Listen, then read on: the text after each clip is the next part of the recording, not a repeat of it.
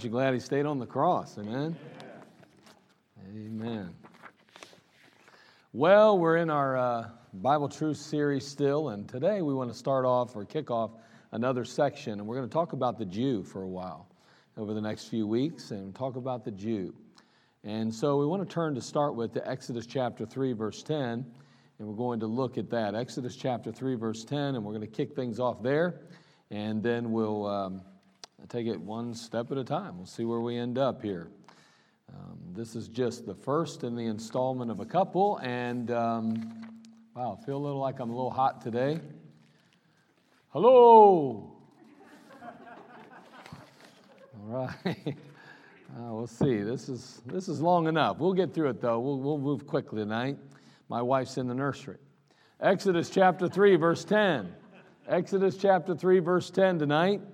Let's go ahead and just take a look at that verse. Now, of course, we are going to be aware as we begin to read that verse, we're going to remember the circumstance and the situation around it. And of course, it's Moses. And Moses of, has, um, is, is going to be meeting with God here. And uh, we know the children of Israel, of course, have been in a mess. They've been enslaved in Egypt for over 400 years now. And God is going to send Moses to them. But I want you to note uh, how he refers to them here in the passage. And he says in chapter 3, verse 10 Come now, therefore, and I will send thee unto Pharaoh, that thou mayest bring forth my people, the children of Israel, out of Egypt. And again, he's talking about his people. And we know that uh, Abraham was basically the, the beginning, he's the beginning of the Jewish race. And now we have Israel here. And we're going to be talking about the Jew. And as you talk about the Jew, you can't help but talk about Israel. But we're going to note that Israel is being addressed here. And Israel is, is, is a, a, a specific group that's going to be followed throughout the Word of God. And uh, when we think about the Jewish race and we think about Israel as a whole, we got to ask ourselves the question you know, how, how do you account for the wonderful preservation of the Jewish race? I mean, here they are way back there and they're enslaved in Egypt, and we know that as they come out, they are a nation, and he even calls them Israel here. And uh, a number of things are going to transpire and take place to Israel, but it just seems like they never go away. I mean, no matter what happens, they just don't go away. Um, with the crucifixion of Christ, it's amazing as you see how many ills or how many horrible things transpire uh, in the Jewish race. And man, I mean, some bad things start up with the Jewish race the moment that they uh, cry, crucify him. Look, if you would, at Matthew chapter 27. This is going to kick everything off for them. It's really going to be a problem. We know through the Old Testament it was bad enough. They ran into some issues with other nations. They found themselves, uh, you know, committing spiritual adultery uh, with other gods, and we know that God Himself was not pleased with them. But, uh, boy, after they make this statement, after Matthew chapter 27, you're going to see the Jewish uh, race, along with Israel itself, man, I'll tell you what, they are scattered abroad. And uh, what a mess. Notice what happens, what they say here in Matthew 27 23.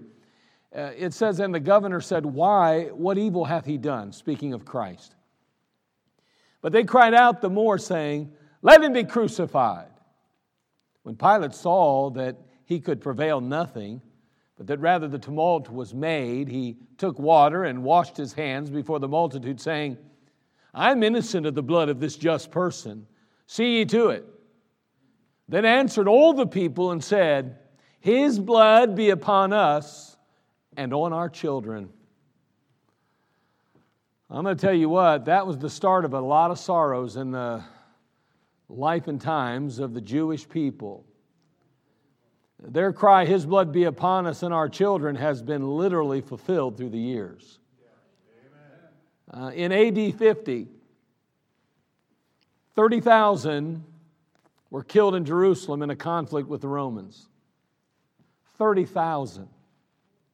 It's hard for us to wrap our mind around these numbers. You know, we, we go back to 9 11 and we talk about just mere couple of thousands of people. And I say mere, compared to 30,000, that's a mere few thousand. We can't even wrap our minds around the kind of loss that they undertook and dealt with in their culture and their time. We, it's said that, um, I believe it's 50,000 troops died in Vietnam over the course of 10 years. You're looking at 30,000 people killed in one. Not only that, but you look at AD 66, and there's widespread oppression. Once again, it's 16 years later, and the Jewish people had kind of started to find their footing again. And because of the Roman governor of Judea putting so much pressure on them and making life so difficult, these people stand up in revolt. Nero sends Vespasian, according, uh, and, and he's accompanying him with his son Titus, with an army of 60,000 men. After they sieged the city for 47 days, 40,000 lives were lost. 40,000 of them. And yet, Judea and Jerusalem were spared because Vespasian was called back to Rome by the death of Nero. However, when Vespasian was made king, he sent his son Titus to complete the takeover of the Holy Land and ultimately capture Jerusalem because it would be in April of AD 70 that the Roman army, numbering 100,000 men, would march against Jerusalem. The city was surrounded at that time. We're talking about now, you got to understand, this is 70 AD. Jesus Christ likely died at anywhere from 30 to 36 AD, 39 AD, right in those 30 ishes. Some say that he was born 6 BC. Some say he was born 2 BC, you know, whatever you want to call it. But by 30 AD, things are looking rough. Jesus Christ is on a cross pretty much. And it's 30 years later or so, 40 years now, and we've already had 30,000 and we've had 40,000. And now we've got AD 70 coming along here, and the Jewish people saying, All right, you let his blood be upon us and on our children. And God says, Okay, let's go ahead and start dealing it out. And so now they're surrounded. They have a, a, a city that has a wall that's tri walled or triple walled. It's defended by 90 towers, but it, they were poorly prepared to withstand this attack. The siege lasted a mere four months. They hurled huge stones against the massive walls. Within the city, mind you, there's such great famine that it was an every man for himself scenario. It became so bad that moms killed and cooked their own children ate their own children. They fled from the city hoping to escape, but instead they found an even worse fate. And after being captured by Titus, they were crucified as a warning outside of the city walls. Don't you come outside those walls. We're going to kill you. We're going to make it worse than ever. Finally, on August the 5th, AD 70, the city was overrun and Herod's temple was burned to the ground. They didn't intend on burning the temple to the ground. But of course, you know how that goes. It just happened. Josephus, a historian that was living in that time, said that over 100 million, over 1 million people perished in that siege. 1 million. While 97,000 were taken captive. I want you to think about that number 1 million. Can you imagine if in one battle we lost 1 million Americans? And we have a nation of 330, what, 336 million people. I guarantee you there weren't that many people in that city. Literally, almost everybody died. We can't wrap our mind around that kind of loss. Although the destruction of Jerusalem by Titus scattered the Jews far and wide, by AD 135, about 65 years after the siege of Jerusalem, once again, the Jews would rise up and wage a revolt against the Roman power. Now, what a resilient people the Jews are. In a war lasting three and a half years, Palestine was laid waste and 580,000 people were killed. 580,000. And then they took a plowshare and literally ran it over Zion and it fulfilled an 885 year prophecy in Micah 3:12.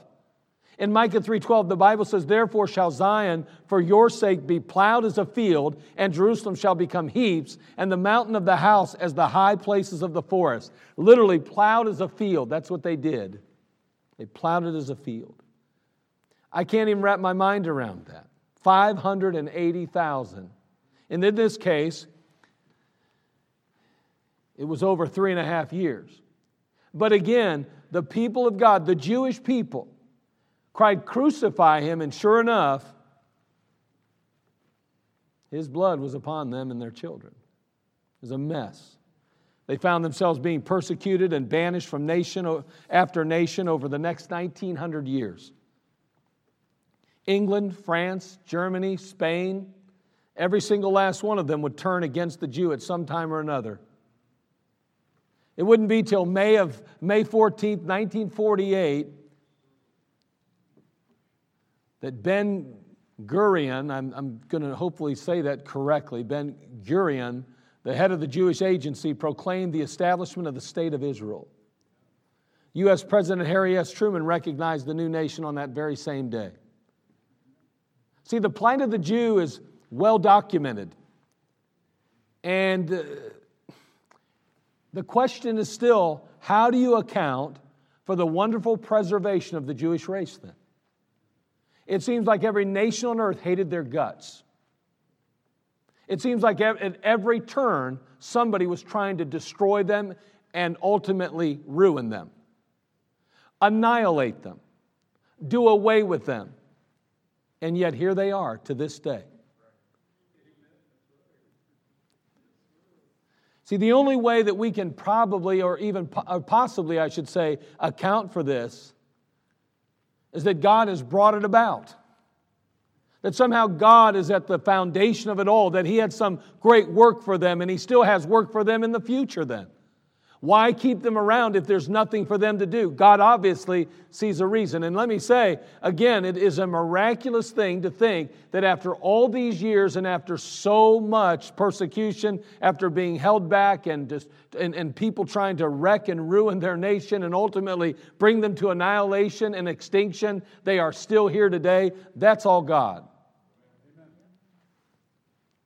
God raises up a man. Why not a nation? And still, there are those that subscribe to another way of thinking, a thinking that's often referred to as replacement theology. It's known as supersessionism. It teaches that the church is the replacement for Israel. Now, why does God keep Israel around? Why did He keep the Jew around all these years if the church was simply going to replace them? The many promises made to Israel in the Bible are fulfilled in the Christian church, not in Israel. That's what replacement theology says. So, all those promises that were given to them are now, we are privileged to have them in our court. They're for us. The many prophecies and promises to Israel are spiritualized in some cases or allegorized to mean that, uh, to somehow say that God is blessing the church instead of Israel. Now, we can't just, you know, you can't take it verbatim because it's obvious pretty, pretty clearly Israel, but we'll go ahead and say that those promises are an allegory. They're somehow, you know, spiritualized to mean us. Well, there's a lot of major problems that exist with that mentality and that particular view. If Israel's been condemned by God and there's no future for the Jewish nation, how do you explain a couple things? Number one, the supernatural survival of the Jewish people, like we've been talking about. Over 2,000 years, despite numerous attempts to destroy them. How do you explain that then? You say, well, it's coincidental. Really? How do we explain why and how Israel reappears as a nation in the 20th century after not existing for 1,900 years? I, I, again, I, I am just, I, I think that there's no other answer but that God is at the heart of all of it. The view that Israel and the church are different and distinct is clearly taught in the New Testament. Turn if you would to Jeremiah chapter 30, verse 4. Jeremiah chapter 30, verse 4.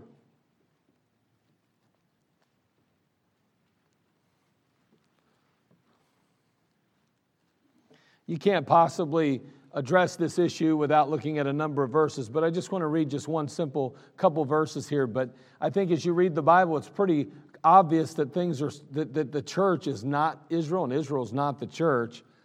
It says in Jeremiah chapter 30, verse 4, and these are the words that the Lord spake concerning Israel and concerning Judah. Now look at verse 7. Alas, for that day is great, so that none is like it. It is even the time of Jacob's trouble, but he shall be saved out of it. Now, again, the context is Israel concerning Judah. Israel and concerning Judah. And he says, For that day is great, so that none is like it. It is even the time of Jacob's trouble. It's talking about Israel again. Where's it at? The tribulation period. God is dealing with Israel, which are the Jewish, the Jewish people, basically. That's what we would associate them with. After the church is raptured out, Israel's left to endure the tribulation period. So, basically speaking, there's no way that the church and, and Israel are the same thing because Israel's still around and God's dealing with them in the tribulation while the church has already been taken out. The terms church and Israel are never used interchangeably in the Bible. You don't see that. You don't see the church being referred to as Israel or Israel being referred to as the church. It doesn't happen. So there are basically three different views concerning the relationship between church and Israel. You, you see it in the, the church, um, the, the idea is the church has replaced Israel. That we mentioned is replacement theology. Or the church is an expansion of Israel. That would be considered covenant theology. And that's often associated with Protestantism and Calvinism in many cases. And then the church is completely different and distinct from Israel. That's what the Bible preaches and teaches. And that is basically found in what we would call a system of, of theology or of, of interpretation of dispensationalism and the idea of premillennialism. And that's exactly what we believe. Now, again, the, the, as we look at the, this, this, uh, this people, the Jews, there is something unique about them, something very different. And as you consider the Word of God, you can't help but recognize them and see them throughout the Scripture. And there's good reason for that, as we're going to find here in just a few moments. Let's go ahead and have a quick word of prayer, and let's consider three things that the Jewish race provided to the world. Three things that the Jewish race provided to the world. Father, bless us now in these next few minutes. Be glorified in it. And Lord, help us, Father, to honor you as we seek, Father, to identify your truths in the Word of God. We love you, we thank you. In Christ's name, amen. First of all, they provided monotheism. Monotheism. Again, the Jewish race was raised up to reaffirm and to teach that there was but one God. One God, monotheistic, one God. Now, in the days of Abraham, you go back there, you're going to note that the nations of the earth were given over to idolatry, universal idolatry. Everybody was involved in idolatry. Pantheism or polytheism, one of those things. And as you think of it, you say, well, what's, what's this pantheism stuff? Well, pantheism is a doctrine which identifies God with the universe or regards the universe as a manifestation of God. Let me just make it simpler God is in all things created, He's just in everything created. You can see God in everything, it's created. Sadly enough, it's very similar to what we would consider Native American type culture, even. Again, there's nothing, listen, when, when uh, you know, uh, Chuck Norris is running around and he's playing, you know, um, uh, what's, the, what's, the, what's his great show? In the eyes of a ranger, the unsuspected stranger. What's it? Walker, Texas Ranger. You know how weird some of those got toward the latter seasons with all that Indian crazy stuff that was going on? You know, there's little, there's, you know, running bull across the sky, and there's Walker that's getting so empowered by the spirits. You know what I mean? That stuff is, that's satanic. That stuff is satanic. You know, and I know Walker, he's a bad dude and all. And what was the, I don't, I can't remember what the joke is about him and COVID, but there's a good one out there. You know? Something about COVID's afraid to something or other to him or something. But anyway, you know, but but I mean, that's kind of pantheism in a sense. I mean, God is in all creation, all the everything that's been created. And it, it tolerates all kind of gods because God, God is in everything. Polytheism is, is the idea of many gods or more than one God. You worship the worship of more than one God. A lot of cultures believe in that. Sadly enough, when our missionaries go to cultures like that, they have to be extremely careful that people don't just receive Christ and add him to their wall of gods. You know, they go into their little closet and they got all their little gods set up. And they then say, oh, now I have Jesus as my God too. So he's added to their gods. That's not how it works. When we come to Christ, he is the only God. And, and, and the Jewish, Jewish race provided the world with this thought, this idea, this, this truth of monotheism, one God. The concept of monotheism or one God is described, it's demanded by God in the law that He gave to Israel. We see it in Exodus. Turn to Exodus chapter 20. He makes it perfectly clear. There's only one God. You better be careful. There's only one. And this gets kind of tricky because then, you know, you get out there knocking doors or you're talking to family and friends and, you know, you, you know, well, you know, I, I believe in, and, and you know, like we're, we, we, we're all in the same, but we all believe in a higher power. Let me, let me tell you, AA has their 12 steps and all, and and they believe in a higher power, but if that higher power is not Jesus Christ, God Himself, my friend, it is the wrong higher power. You don't get to choose who the higher power is because God defines who the higher power is It's Him. Now, listen, I, I don't have a problem with a lot of the steps in the program, but I have a problem if you're permitting anyone and everyone to decide who their higher power is. Because it could be their mom, their dad, it could be their mother, their father, or their, or should I say, I just said that, right? Just different ways. Or it could be their aunt or uncle, it could be their husband or wife, it could be some other God. Little g God. Eh, there's no power there, unless it's demonic power. You say that's pretty exclusive. Well, hold on. Let's see what God has to say about it. We believe the Bible's true. So let's see what he says. In Exodus 20, verse 3. Again, he's going to express and give the law. The children of Israel have been wandering in the wilderness for 40 years. You know, I mean, eh, eh, right before their, should I say, before their wilderness wanderings now and, and he's preparing them. He's getting them ready. He's, he wants to get them in the land. We're going to restate this law again prior to them entering the promised land 40 years later in, in Deuteronomy chapter 5. But right here, it's being expressed for the first time, and he's giving them the law now. He's gone up to Mount Sinai. They've been escaped out of, out of Egypt. They've gone through the Red Sea. They've done all of that. And here he is now. Here's the law. Here's what God has to say. And God starts off and says, Thou shalt have no other gods before me.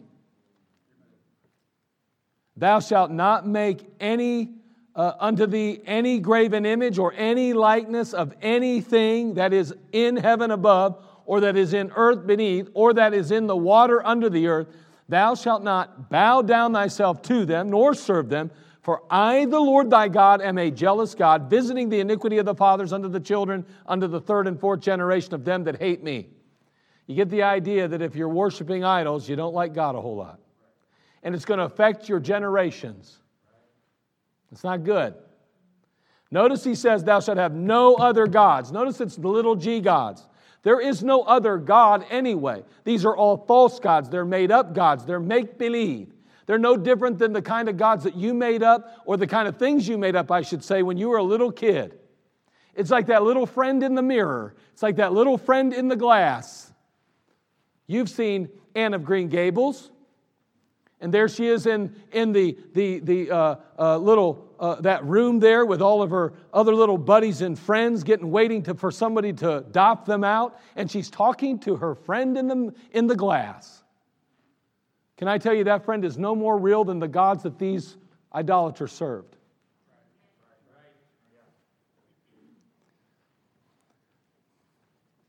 For 2,000 years, BC 1921 to AD 30. No other people but the Jews believed the unity of God and taught it. They brought to the world monotheism. They did that. Anybody that believes that there's one God has it rooted in the Jewish faith. It started there, came about as a result. Right there in Exodus, it began. And they really pushed it. It didn't start. God has always been in the beginning, God. We know that. But the world was a mess, just like it is today. And they were idolaters. Is it any wonder that the first inkling of man is to turn to idolatry? Why is it that we worship our husbands and wives above God? Because it's natural. Why do we worship sports above God? It's natural. Why do we worship our music above God? Why do we worship our personal comforts and ease above God? It's natural. Those are just little g gods. That's all there is to it. You don't have to put a face on it, even. You don't have to draw a picture of it. You don't have to make an image out of a piece of wood or stone in order to call it an idol. But it is natural and it is normal for mankind to look to someone or something other than God to worship. And just because you don't bow down to it doesn't mean we're not worshiping it. And so we have to be extremely careful. Thank you to the Jew, thank you to that race, and to God's people for introducing to us this idea of monotheism and allowing us the privilege and the opportunity to obey God, the God that created the universe. We're not at least bound by idolatry unless we choose to be. We think of idols like Baal. Turn to 2 Kings chapter 23, please. He's a, one of the fertility, fertility gods. He's a god of sun and storms. He's the supreme god of Canaan and the uh, Phoenicia, Phoenicia, excuse me, I almost had that wrong. The Phoenicians, Phoenicia. Canaan and Phoenicia. Remember the children of Israel going into Canaan? Man, they're going to face people that worship Baal. 2 Kings 23, verse 4. And the king commanded Hilkiah, the high priest, and the priest of the second order, and the keepers of the door. 2 Kings 23, 4. To bring forth out of the temple of the Lord all the vessels that were made for Baal, and for the grove, and for all the hosts of heaven and he burned them without Jerusalem in the fields of Kidron and carried the ashes of them unto Bethel. Now, again, it seems to me that we've got some problems here. Uh, they're bringing some things out of the temple of the Lord. Saying, You ushers, I want you to carry a few things out, all right? There's a few things in the temple that don't belong. And what were those? Well, they were vessels that were made for Baal a false God, for the grove and for all the hosts of heaven. So he takes them out, he burns them without Jerusalem in the fields of Kidron, and he carries the ashes of them unto Bethel. And he put down the idolatrous priest whom the kings of Judah had ordained to burn incense in the high places in the cities of Judah and in the places round about Jerusalem. Them also that burned incense unto Baal, to the sun, to the moon, and to the planets, and to all the hosts of heaven. And he brought out the grove from the house of the Lord without Jerusalem unto the brook Kidron, and burned it at the brook Kidron, and stamped it, small to powder, and cast the powder thereon upon the graves of the children of the people. Man, now you talk about a visual. I mean, there's somebody here that's saying we're going to stomp out idolatry. We want nothing at all to do with it ever again. Whew, man, they're doing it right. Baal. Baal had a major stronghold on so many nations in those days. Another one of those gods that we see throughout the scriptures that the children of Israel had to contend with and deal with was Ashtaroth. 1 Samuel chapter 12 verse 10 we're going to see again now Ashtaroth was the supreme goddess of Canaan, basically a female counterpart to Baal. And in 1 Samuel 12 10, and they cried unto the Lord and said, We have sinned because we have forsaken the Lord and have served Baalim and Ashtaroth. But now deliver us out of the hand of our enemies, and we'll serve thee. It's kind of funny, it's not till we get in a real predicament that we're in a real mess and our backs are up against the wall that many times it takes those things before we turn to God again. And in this case, they were serving Baal and Ashtaroth, literally worshiping idols, just like the people of the land in which they inhabited. And finally, now, because they're getting the wrong end of the stick in battle, they're going to turn to God, oh, you got to save us. And you know what? We're in the same boat so often, aren't we? This supreme goddess, the counterpart to Baal Ashtaroth, being served by God's people. And we say, man, them Israelites, how ignorant were they? How, how out of touch with God must they have been? How wicked and how unrighteous they are. Okay. We think of Dagon. Dagon, that guy gave them a lot of trouble. I had to throw that in. He's a fertility god as well. A lot of fertility going on here. He's the chief god of the Philistines. You remember this account. I almost said story. It's not a story, it's an account. But nonetheless, let me read you 1 Samuel chapter 5 verse 2 and when the Philistines took the ark of God they brought it into the house of Dagon and set it by Dagon. And when they of Ashdod arose early on the morrow behold Dagon was fallen upon his face to the earth before the ark of the Lord.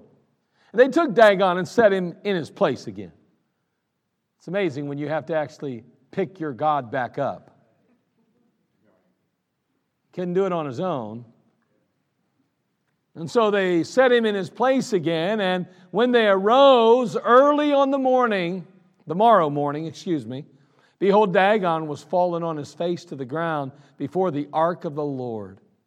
And the head of Dagon, both the palms of his hands, were cut off upon the threshold. Only the stump of Dagon was left to him. I always like that. Isn't that a great picture there? I mean, you talk about, you know, you know, an in your face moment, you know. And let me tell you something these, these gods were real to people, they were very, very real. And they felt that they were worth dying for. Isn't it sad to think that pagans that worship false gods that don't even exist, people that'll give their life to sports or give their life to another person or give their life to a cause that's not eternal, they're more devoted, more committed to their God than we are. That's sad when we think about that. And I'm not just talking to you, I'm talking to me.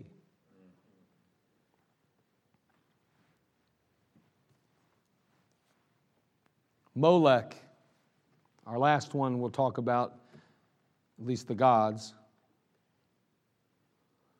He's a calf, right? He's an or an ox-like figure a man with the head of a bull with arms outstretched. His body basically is a furnace for the purpose of roasting babies. He's the God of human sacrifice. And again, he was worshiped by a number of pagan cultures and nations. Turn to Leviticus chapter 20, verse 2.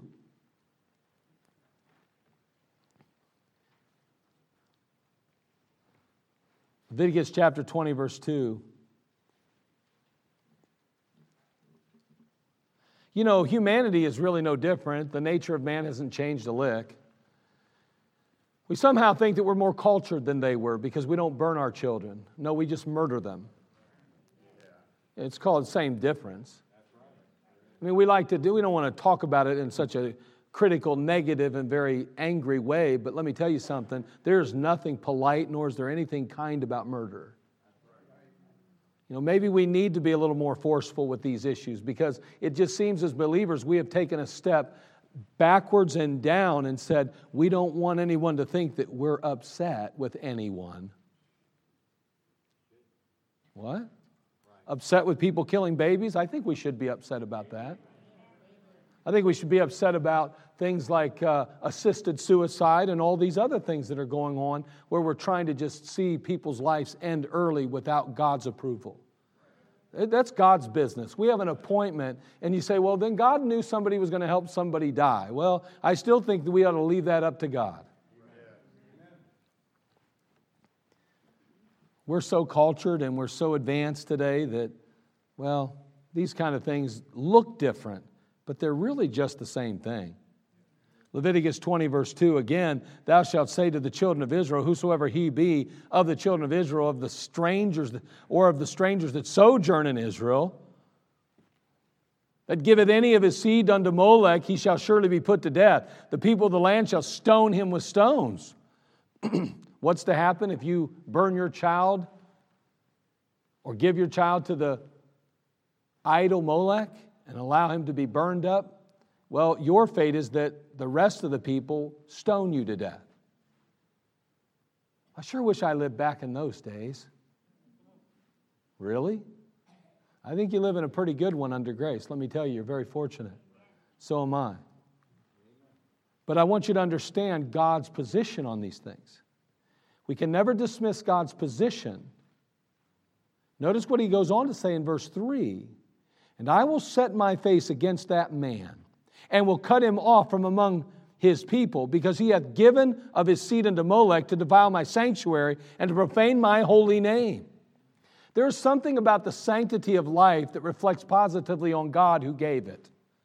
When you start messing with life and taking it without a cause, you're messing with God. Verse 4 And if the people of the land, this is interesting now, watch this. If the people of the land do any ways hide their eyes from the man when he giveth his seed unto Molech, and kill him not. What is he saying? You see somebody go up and offer their child to Molech, and you close your eyes to it. You turn your back to it. You pretend you didn't see it at all. I'm not getting involved.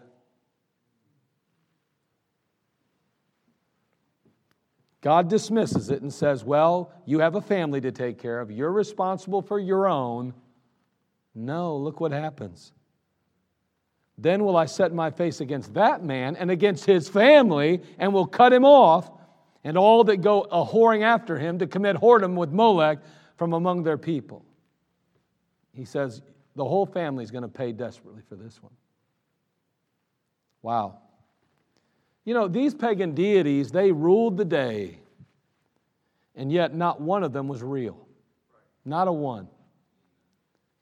And you know, there's no real gods except for one Jehovah God in heaven, the Father, the Son, the Holy Ghost, these three are one. As long suffering as God can be, his patience wore thin when he watched his people commit such abominations. The Jews have been the teachers of monotheism to all the nations. And no Gentile nation, not one that's untouched by Jewish influence, has ever become monotheistic. Not one. So we have to give a nod to the Jew and say, Thank you for revealing to us, the Gentiles, the truth of a of one God.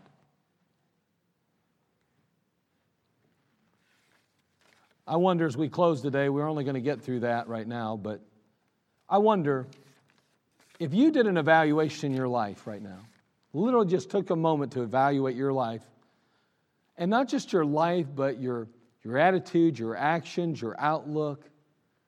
I wonder, is there anything more important to you than obedience to Him.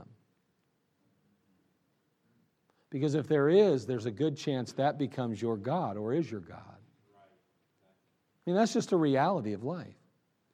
How many young people that have gone off to college have thrown away their faith so that they could get through school?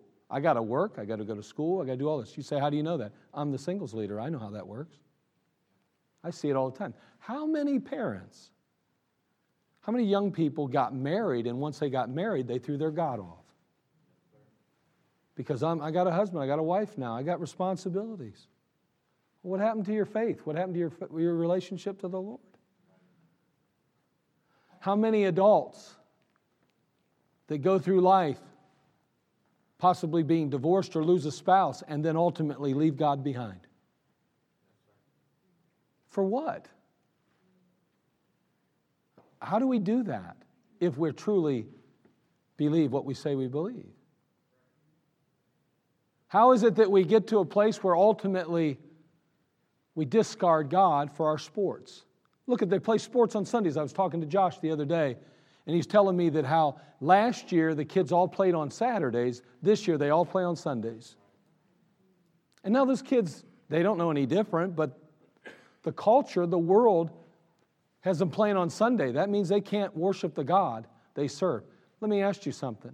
If your child wanted to play a sport and it meant that they could not be in church on Sundays, what would you do? Would you allow them to worship their God or God? You say that's a pretty strong stand. I don't know. I think it's a biblical one. See, I personally believe there's not one sport in the world that should trump my relationship with God. And although I'm not perfect at it, and I too have failed in my life to put God first in so many ways, I guarantee you this when I've done that, it's hurt me and others around me. There's not one young person that doesn't need to see your total and complete devotion to God. Not in a self righteous, you know, condemning, condemn, condemning type of mentality toward the world. Not like that. I'm not talking about, well, everybody else is wicked and sinful, and I at least am serving the Lord.